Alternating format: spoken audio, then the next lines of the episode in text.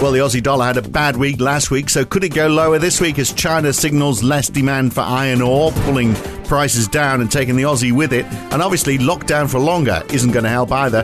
Could the Aussie hit seventy-three cents, and does it matter if it does?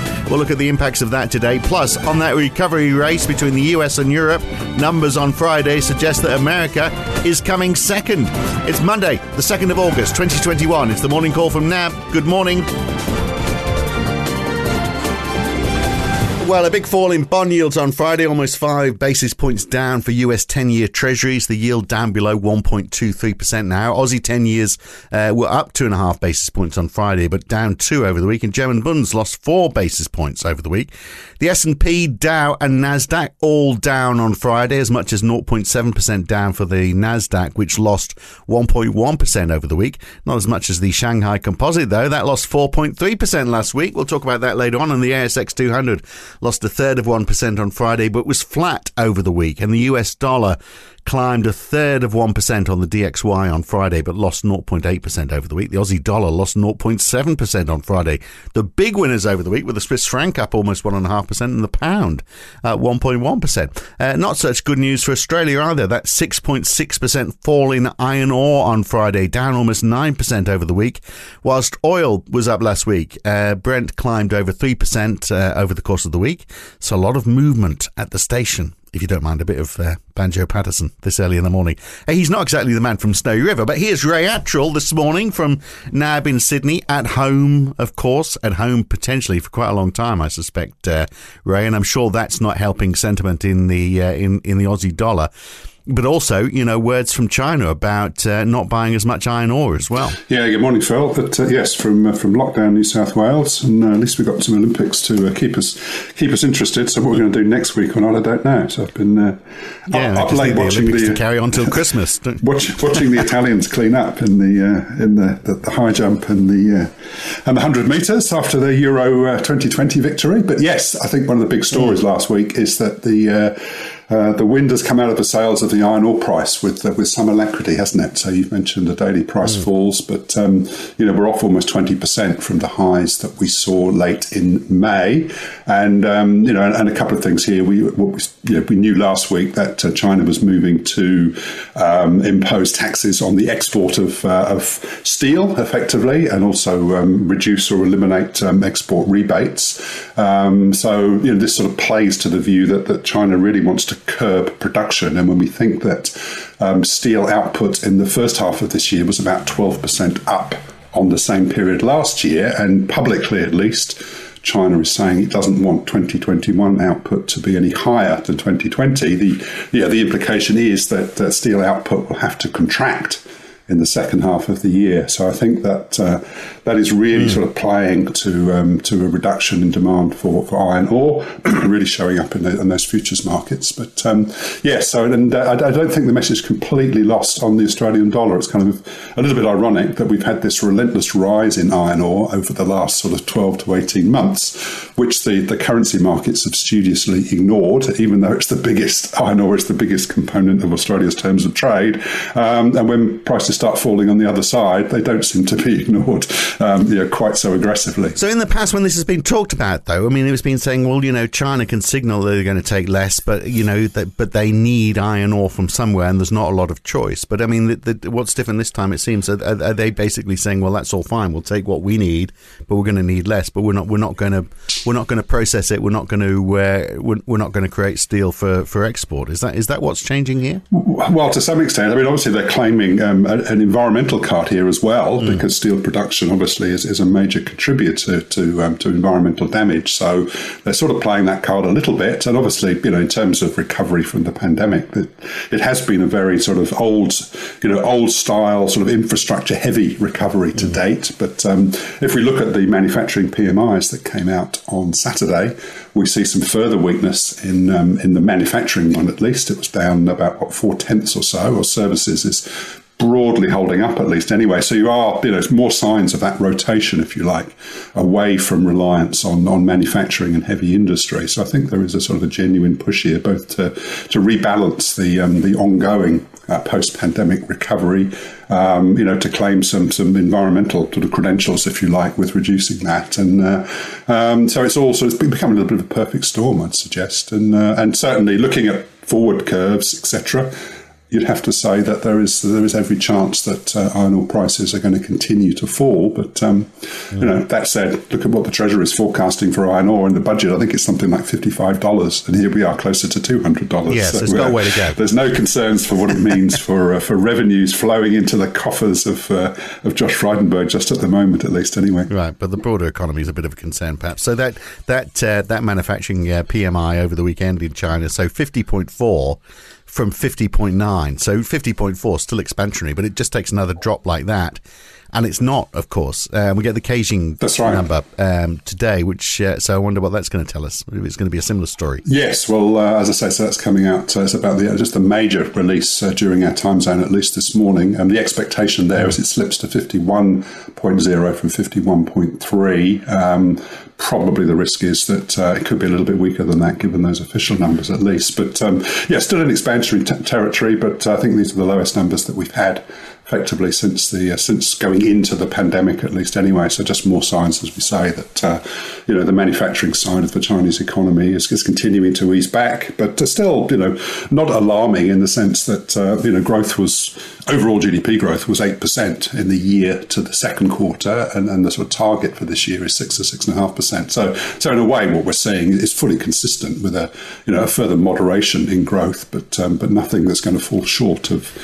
Um, China objectives. Well, the other uh, problem, of course, for the Aussie dollar is the fact that we are seeing this lockdown. It could last. Who knows when it's going to last? But we've got uh, Brisbane now in lockdown. We had two hundred thirty-nine cases reported in Sydney yesterday, of which only eighty were in isolation.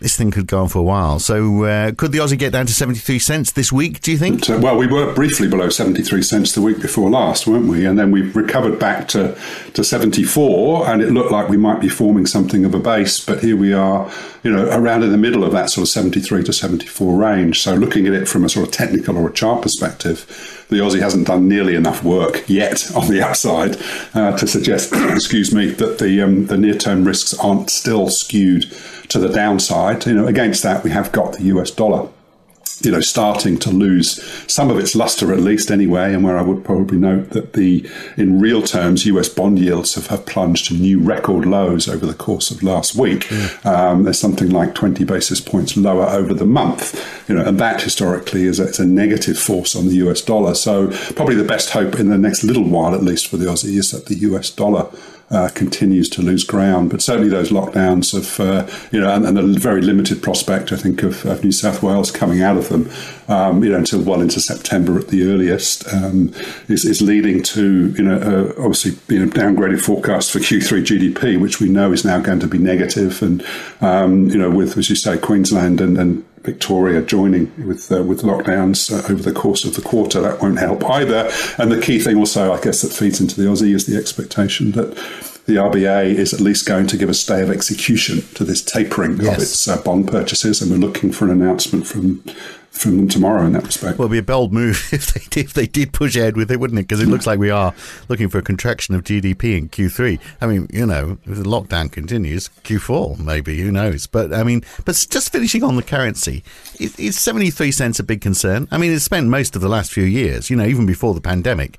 We were lucky to get over seventy-three. But, uh, no, I mean, seventy-three is, is probably something of a sweet spot. If you ask the R B A, uh, pick a number um, and you can have it, I would think they would be pretty happy down here. Although, um, mm. you know, I've been a little bit critical of their claims that, uh, you know, a weaker Aussie was really desirable from an economic recovery perspective, in the sense that, that some of the sectors that are most sensitive to the exchange rate, I'm thinking tourism and education, you know, obviously with closed borders, um, the pass-through from, or the linkage, if you like, from a weaker currency through to To uh, stronger ec- economic activity in those service sectors is pretty much um, is, is null and void just at the moment, isn't it? Mm. So, um, you know, the bigger concern is it's adding to uh, you know it's obviously adding to import costs. And I was looking at the numbers for for freight charges uh, at the end of last week, and it's now um, it costs I think it's nine thousand US dollars for a forty foot container shipped from, say, Shanghai to Rotterdam, Um, that's up fifty percent just in the last couple of months. So, wow. you know, if you're if you're an importer here and, and, and you know you're not hedged at better levels, then you're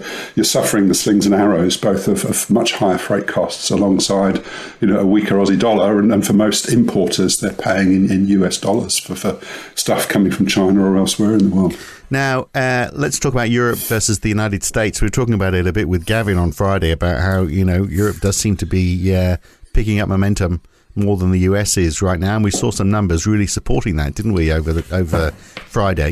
No, absolutely. So Eurozone Q two flash estimate of G D P coming in at two percent, um, was expected at one point five percent, and compare that to the U S. So we've got you know, slightly more than eight percent annualized growth, and so we compare that with the way the U S reports their numbers, um, you know, which was, what, six point five percent, wasn't mm. it? Albeit, you know, those numbers were depressed a little bit by uh, by big inventory uh, drawdowns, but um, but yes, at face value, Eurozone growing faster than the U S. And yeah. when you look at the breakdown, what's interesting, it's the Euro periphery. Yeah. Um, so looking at Spain, Italy, Austria, four point three percent on the quarter. Wow. That must make it the fastest growing economy in the world, I would suspect, in uh, in Q two. And yet just um, zero point nine percent. Yeah.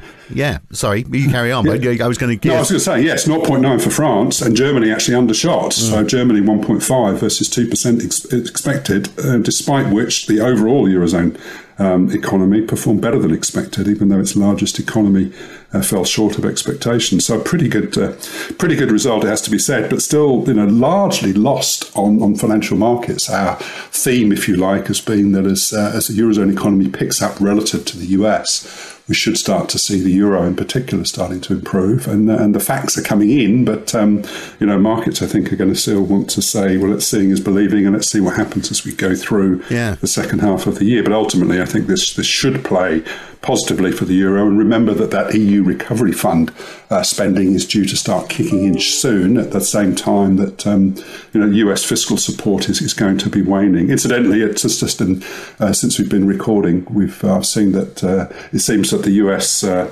this ten-person bipartisan committee has agreed to the text of the infrastructure bill. So uh, there may well be a procedural vote uh, popping up uh, during the course of the Australian morning, and that should uh, then uh, potentially move to a full Senate vote in the next couple of days. So a little bit of positive news there. But remember, that infrastructure plan is expected to be fully funded yeah, through so revenue increases. Well, so it's not, yeah. you know, it's not supportive to the economy in the way that the Biden, you know, one point nine trillion stimulus plan was. So, and uh, just while we're talking of the U S, so Lael Brainard on Friday after the market close uh, was another to say that the U S had some way to go with jobs before they could look at uh, tapering. Uh, but we had James Bullard on the other side from the Dallas Fed saying, well, we should taper almost straight away and finish it off uh, by Q one next year. Not exactly a unanimous voice going on in the Fed, is there? I think that, um, you know, James Bullard is, uh, I don't know where he's, uh, he's sort of, he's screaming loudly in a cave, but no one's really listening at the moment. Yeah, yeah, so, understandably. Uh, you know, looking what's happening with bond markets and looking how the market is actually pushing out somewhat its expectations. So um, I think Brainard's comments are probably more reflective of, of the uh, the collective or the majority view. And remember, she sits on the on the board rather than being a regional Fed president. So um, yeah. you know, I think uh, you know she's probably a little bit closer to the action. So you know, Bullard may well be right, um, and and he's saying we should start tapering now, and we should be raising rates in, in Q four twenty twenty-two is his base case. So we know he's one of the dots Uh, for an interest rate increase in twenty twenty-two. But um, you know, I think the point that Brainard made, we're still many, many months away from, or several months away, before we can say that we've satisfied this substantial progress required as a precondition for tapering. So to us, that's still looking like you know, September at the absolute earliest, and possibly not until November or December. Right, U S I S M manufacturing uh, number is out later today. The uh, the market Eurozone manufacturing P M I, the Caixin China uh, manufacturing P M I, which we've talked about, and the retail sales for Germany. So a few numbers today, which you do not have time to talk about, I'm afraid, Ray. Uh, but we uh, will catch you again very soon. Thanks for your time. Well, Well, thanks, Phil. And I'm back tomorrow morning with Rodrigo. We can talk more about the R B A uh, tomorrow then. Uh, I'm Phil Dobby for N A B. See you on Tuesday. Have a great day.